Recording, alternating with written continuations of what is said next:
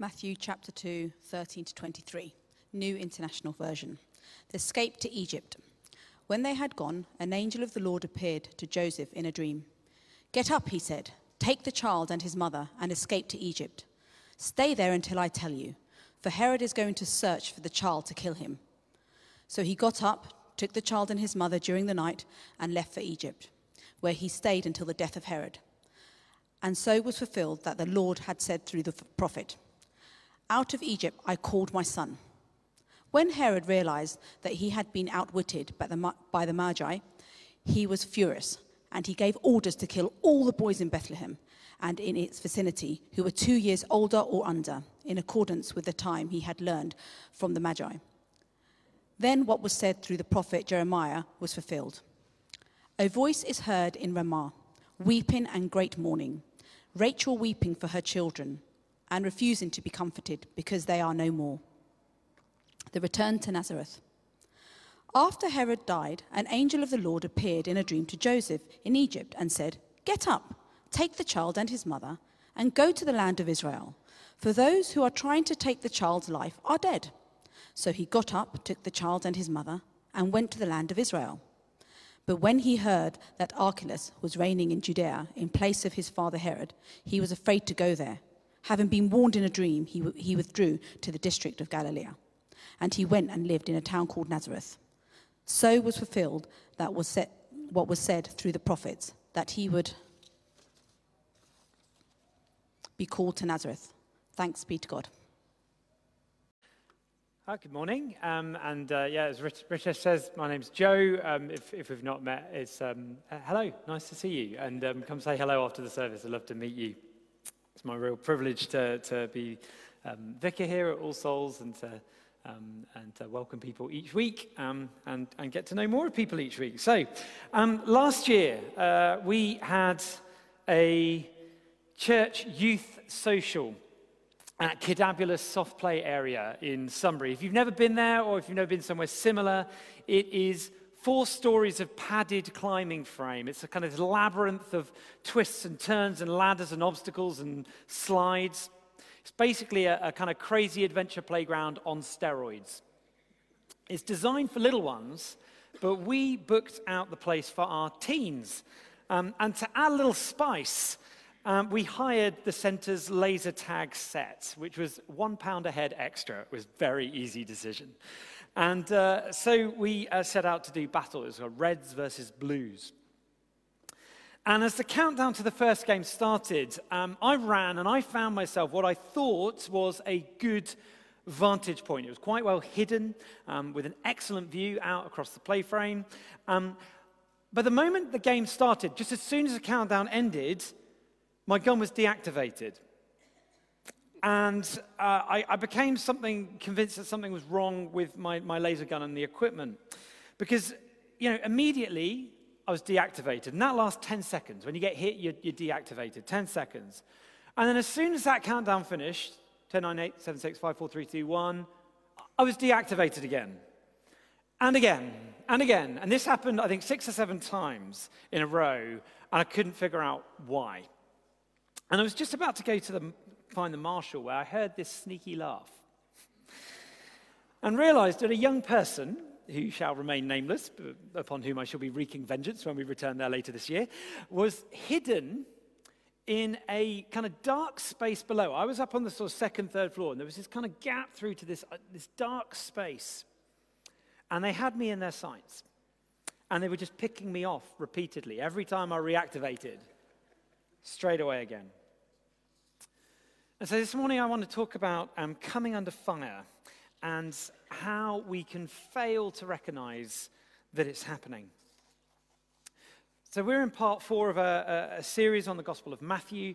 Uh, we began uh, in December, I think, with uh, December the 10th, with a long list of names, the, the surprising family tree of Jesus, surprising because it includes all sorts of um, kind of quote, unsuitable characters. And from there, we had the story of Jesus' birth, which I think we covered uh, pretty comprehensively in our Christmas services.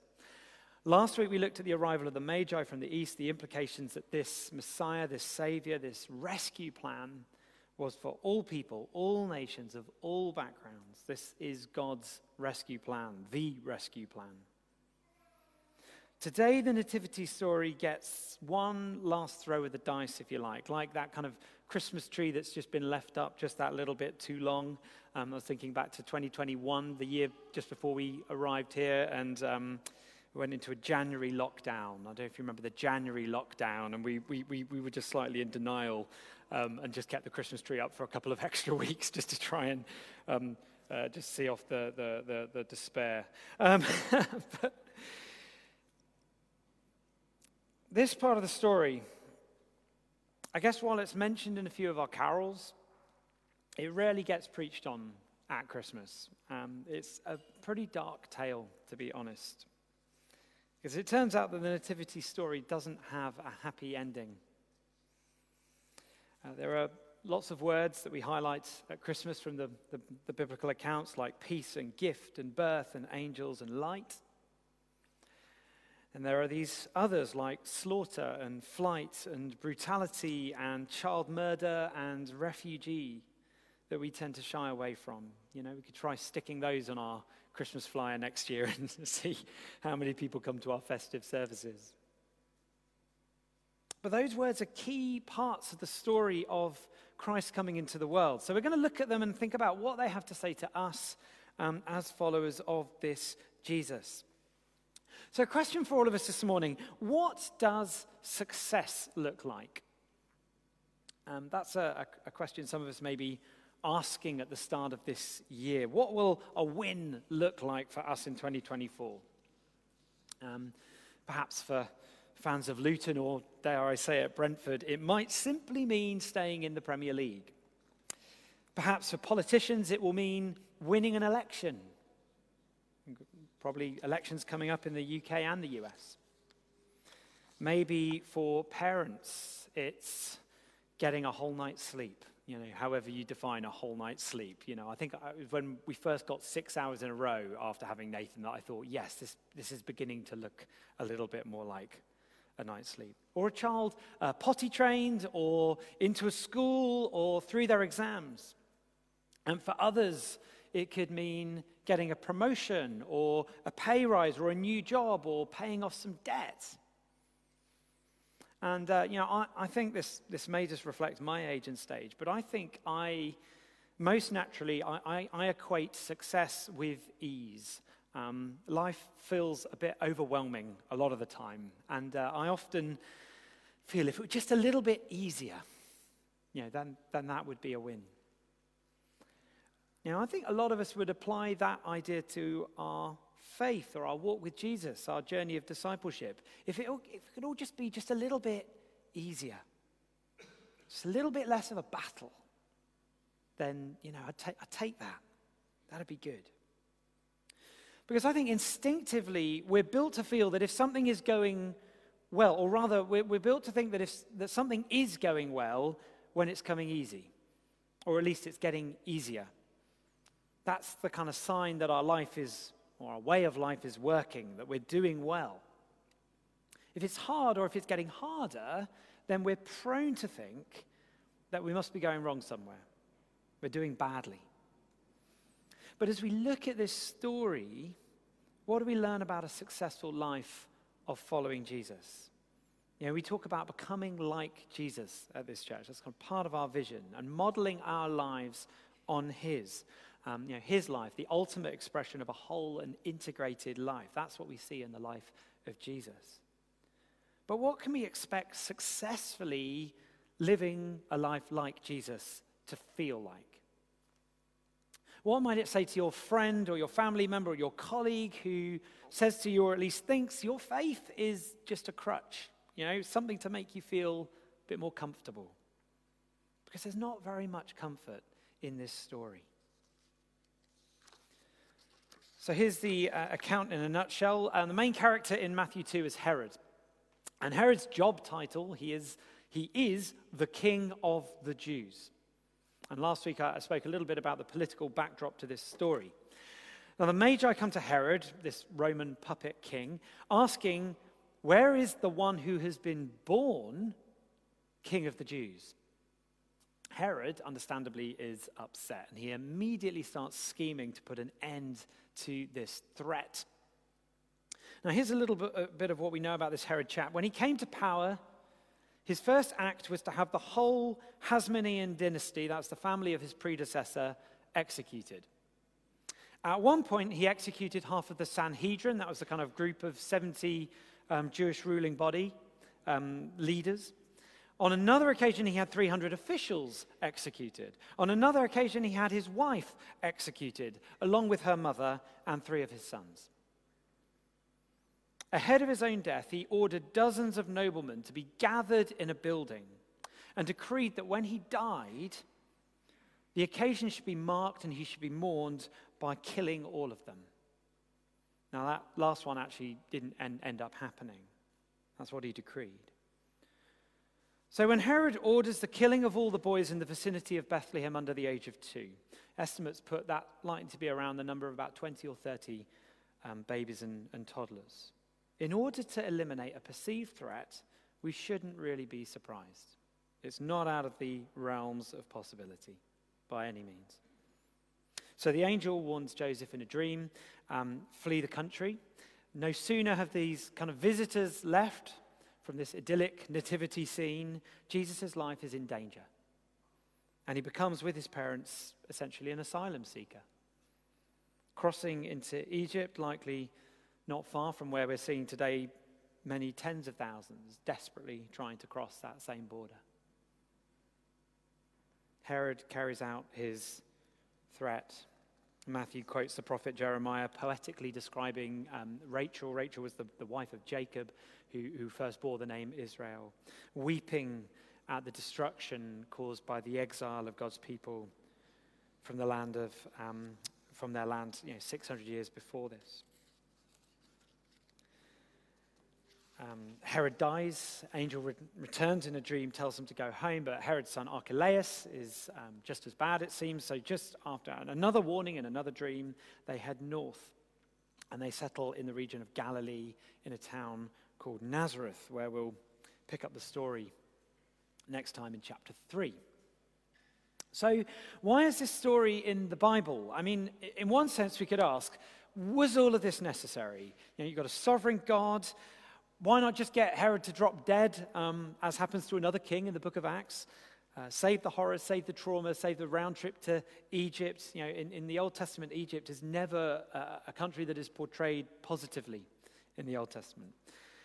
And I think the clue is that there's an important prophetic fulfillment and symbolism in Jesus coming out of Egypt. It's a theme that we'll explore as we um, continue to look at Jesus' emerging ministry in Matthew's gospel. You know, Matthew is full of these Old Testament quotes and imagery and um, kind of his evidence of how the Jewish scriptures, um, our Old Testament, all point to Jesus. But what is Matthew trying to show us? What does he think? followers of Jesus need to take from this story. And again, I'm just going to use three simple headings from the uh, late, great Tim Keller. Um, go look him up. If you haven't come across Tim Keller before, um, go, go look him up. Go, go look up his story. Um, since his death last year, much of his work has been put online. Um, you can to li- listen to some of his brilliant teaching uh, while you do the chores or while you work out at the gym or you commute to work or whatever. So, uh, first, Christianity is a fight. Now, with good reason, Christians have become, I think, uncomfortable with the use of kind of military metaphor, given the checkered history of conflict and imperialism and crusades and tragic role that the church played in all of those, contrary, it should be said, to the way of Jesus. But while Jesus taught us to love our enemies and bless those who persecute us, not kill them, the Bible is also clear that we are in a battle.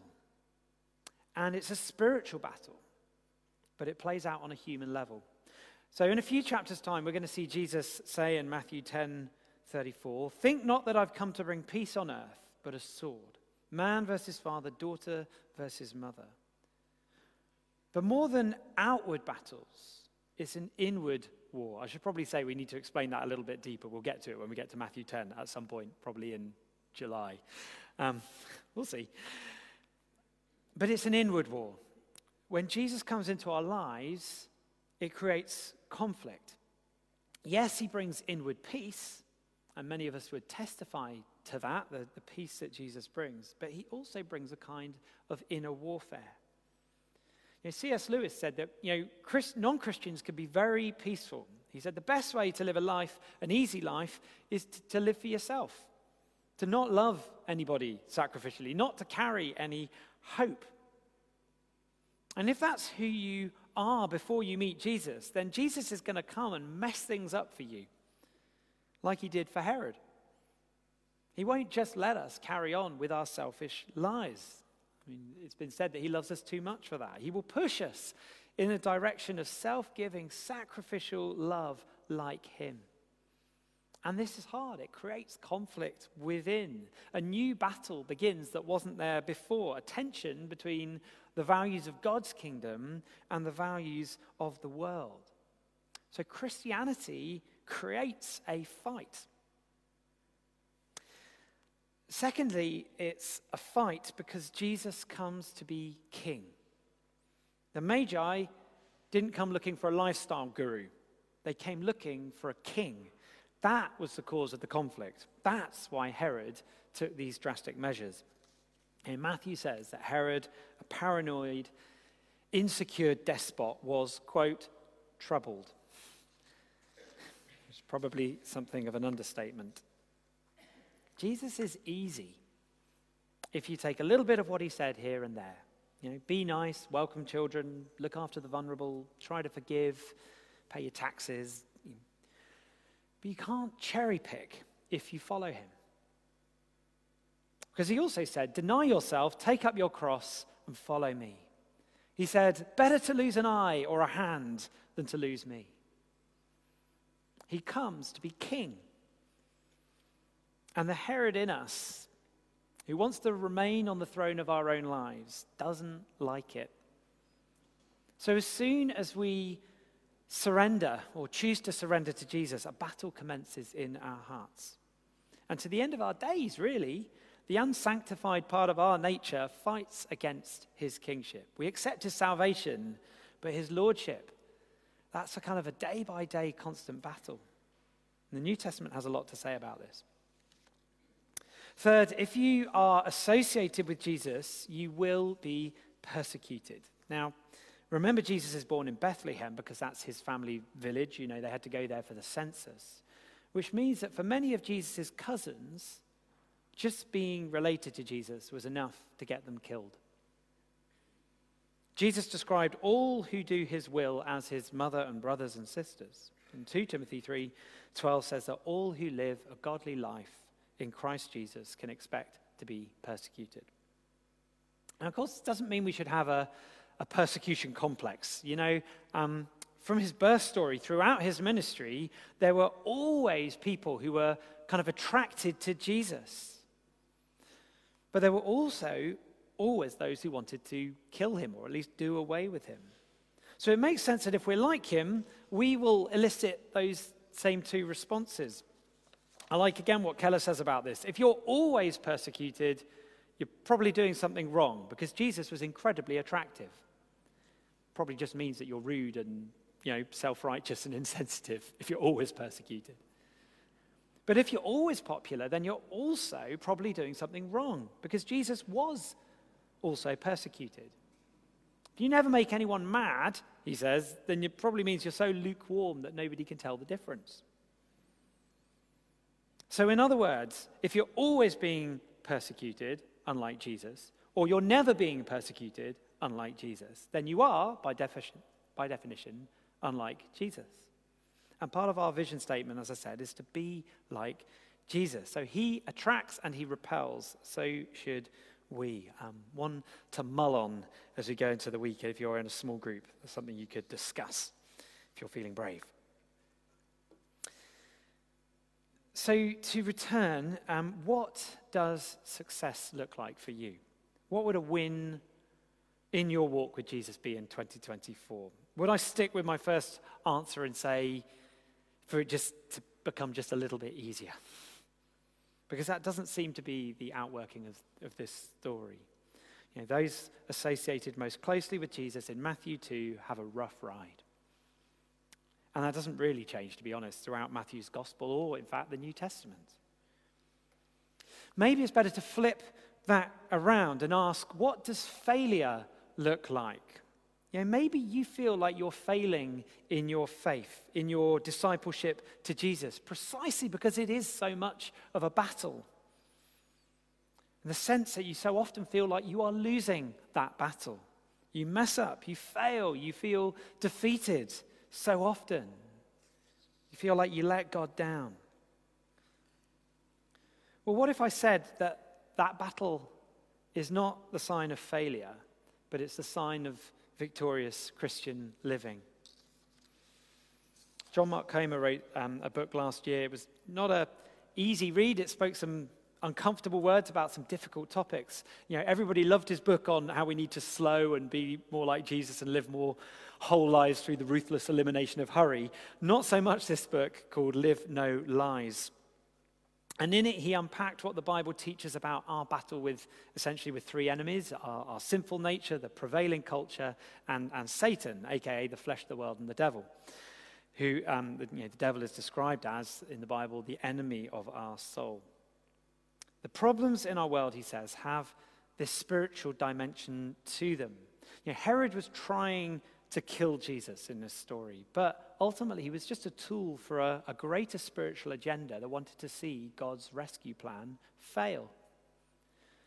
And Paul says in Ephesians that our battle is not against flesh and blood, that is, people.